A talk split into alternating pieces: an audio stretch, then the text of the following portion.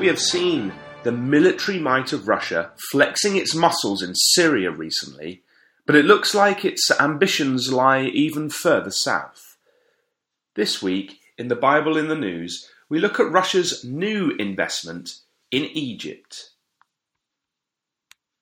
Earlier this month, on the 2nd of February, a special business forum took place between Russia and Egypt in Cairo. Present was a Russian delegation representing 100 Russian companies. Also present was the chairman of the General Authority for the Suez Canal Economic Zone, or the SC Zone, Ahmed Darwish. In a press release, Darwish declared the allocating of lands for a number of large projects, amongst which there was a 2 million metre square area set aside for a Russian industrial zone next to a port at the mouth of the Suez Canal in the Mediterranean. The port is called Port Said and is part of an area which has undergone significant renovation recently.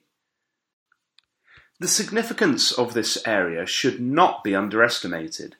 The Suez Canal is the maritime gateway between Europe in the west and the Gulf and Asia in the east, and so it is a highly strategic area to have a foothold in. It is thought that Russian companies will begin operating in the area later in 2016. In the prophecy of Daniel in chapter 11, we read in verses 40 to 45 of some events which occur at the time of the end.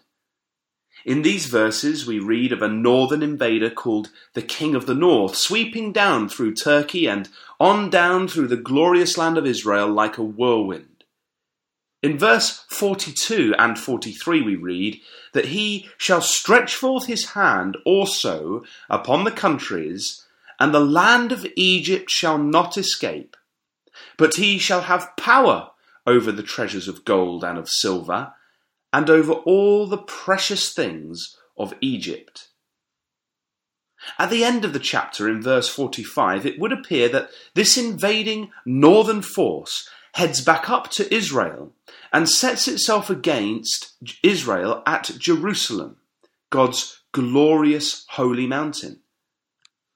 It is at this point, we are told, that the invader shall come to his end, and none shall help him.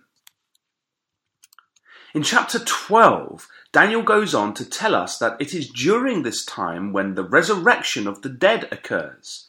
And we know that this is the time when the Lord Jesus Christ has returned to the earth. For we read in the first of Thessalonians chapter 4 and verse 16 that it is only when the Lord Jesus descends from heaven that the dead shall rise. This invasion from the north, then, is still in the future, and it heralds the manifestation to the nations of the Lord Jesus Christ, who will have returned to the earth. Other prophecies speak of great military movements of nations just before the return of Christ. In Ezekiel chapter 38 and in, in the first nine verses, we read a list of them. The leader of these forces is called in the prophecy Gog, who is the prince of Rosh, Meshech, and Tubal.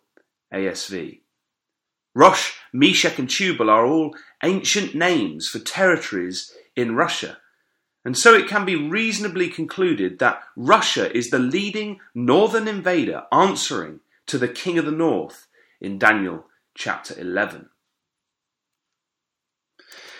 Another prophecy to do with Egypt at the time of the end is that of Isaiah chapter 19. Isaiah, through inspiration, speaks of the smiting of Egypt prior to the return of Christ. Isaiah 19, verses 2 to 4, depicts Egypt under control of a cruel lord. This is most likely a reference to Gog, who, having come down from the north, will take control of Egypt. Isaiah speaks of this time being a time of civil war in verse 2, which is interesting as we have recently seen great civil unrest in Egypt over the past few years. Later in the chapter, we see that the prophecy has to do with the time just before Jesus Christ returns to the earth, the one who will bear God's name as his representative to the nations. We read in verse 19 of an altar of worship being set up in Egypt to God. The prophecy is summed up in verse 22. And the Lord Yahweh shall smite Egypt, he shall smite and heal it, and they shall return even to Yahweh, and he shall be entreated of them, and shall heal them. But what will bring the Russian invader down into Egypt? We are given a hint when we read that he shall have power over the treasures of gold and of silver, and over all the precious things of Egypt. Therefore, there is certainly an aspect of greed involved. However, one suspects that there will be more to it than simple greed.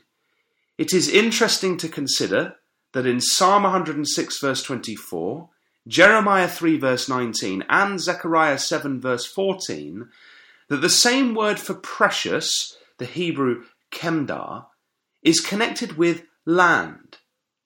A precious thing, then, can be a precious, strategic piece of land.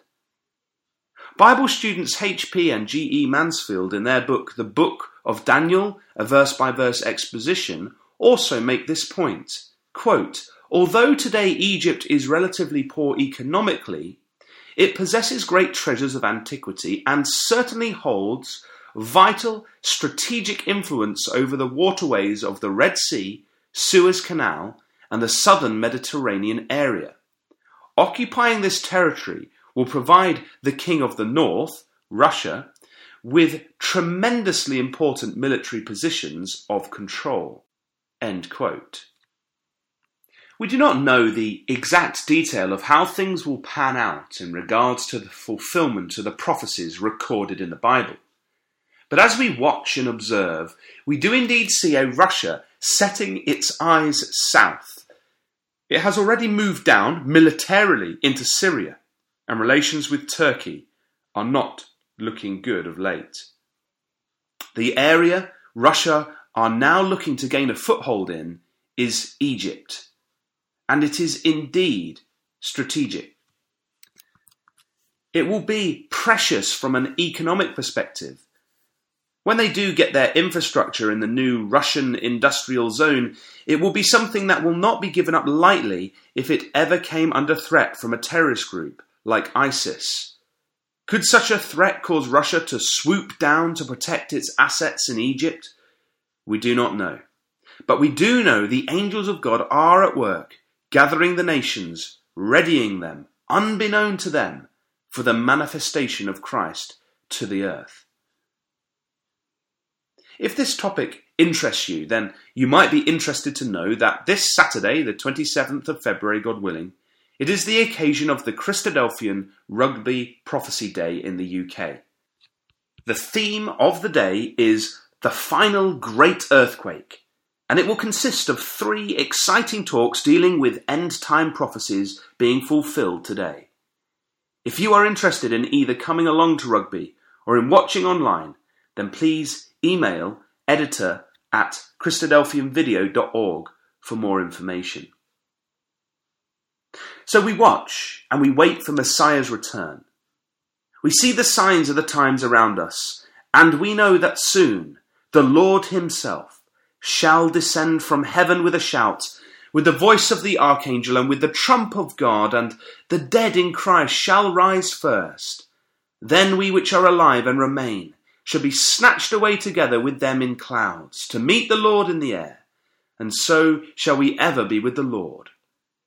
It is with these words that we comfort each other, knowing that soon God's kingdom will be established, that Jerusalem will be at peace, and the whole earth will be filled with the glory of God as the waters cover the sea. This has been Matt Davies with you for another Bible in the News. Join us again next week, God willing, at www.bibleinthenews.com.